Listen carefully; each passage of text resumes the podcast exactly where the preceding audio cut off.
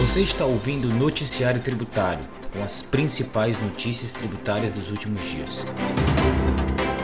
Eu sou o professor Felipe Teixeira, bem-vindo ao Noticiário Tributário.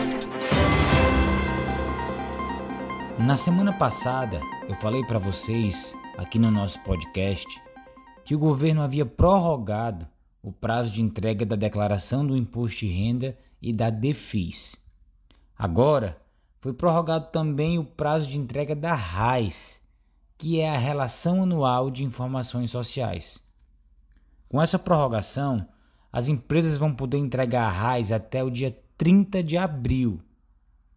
É através da RAIS que as empresas informam ao governo os dados sobre as atividades trabalhistas, como a quantidade de empregos formais, número de demissões, novas funções criadas, etc. De acordo com a Secretaria Especial de Previdência e Trabalho, o adiamento do prazo de entrega da RAIS aconteceu por causa das dificuldades impostas pela pandemia. Mas atenção! As empresas pertencentes aos grupos 1 e 2 do E-Social poderão enviar ou corrigir informações apenas por meio do próprio E-Social. Para essas empresas, os programas de envio da RAIS já estão bloqueados. A segunda notícia de hoje diz respeito a incentivos fiscais. Foi apresentado o projeto de lei complementar 5 de 2021, que prorroga por 15 anos os incentivos fiscais de ICMS concedidos pelos estados e pelo Distrito Federal para as empresas comerciais.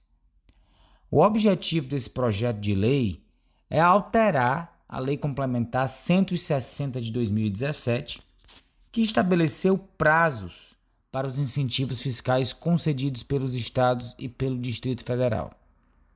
No caso da atividade comercial, a Lei 160 de 2017 previu que os incentivos só poderiam valer por cinco anos, contados de dezembro de 2017. Façam os cálculos e vocês vão ver que se a Lei Complementar 160 de 2017 não for alterada, os incentivos para as empresas comerciais acabarão todos em dezembro de 2022. Se esse projeto de lei sobre o qual a gente está falando agora for aprovado, as empresas comerciais que têm incentivo fiscal de ICMS poderão respirar mais tranquilas, pois seus incentivos poderão ser renovados por mais 15 anos. Vale lembrar que esse projeto de lei vai contra o que se propõe com a reforma tributária, que é acabar com todos os incentivos fiscais estaduais. Vamos esperar para ver as cenas dos próximos capítulos. Eu conto aqui para vocês.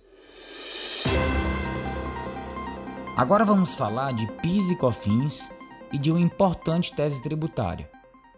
A primeira turma do STJ reafirmou o seu entendimento de que os distribuidores e varejistas que adquirem produtos sujeitos ao regime monofásico têm direito sim a manter o crédito referente a essas aquisições.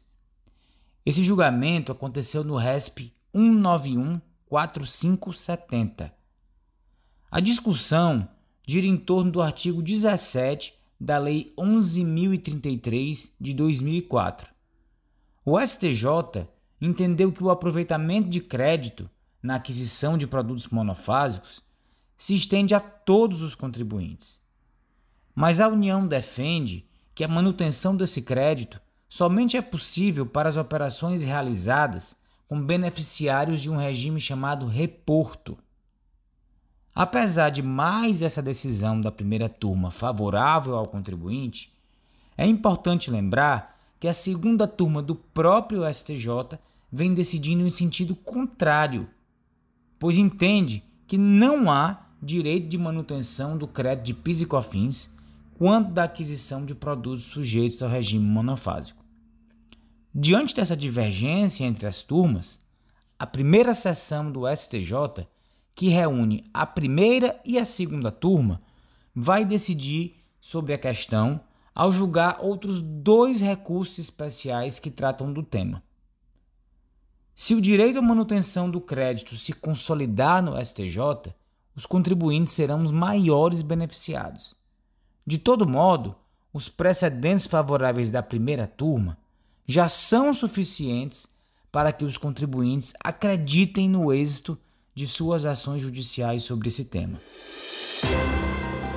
Já que nesse podcast nós tratamos de um tema relacionado a incentivos fiscais, eu aproveito para convidá-los para ouvir a entrevista que vai estar disponível na quarta-feira com o consultor Eduardo Norões, exatamente sobre incentivos fiscais.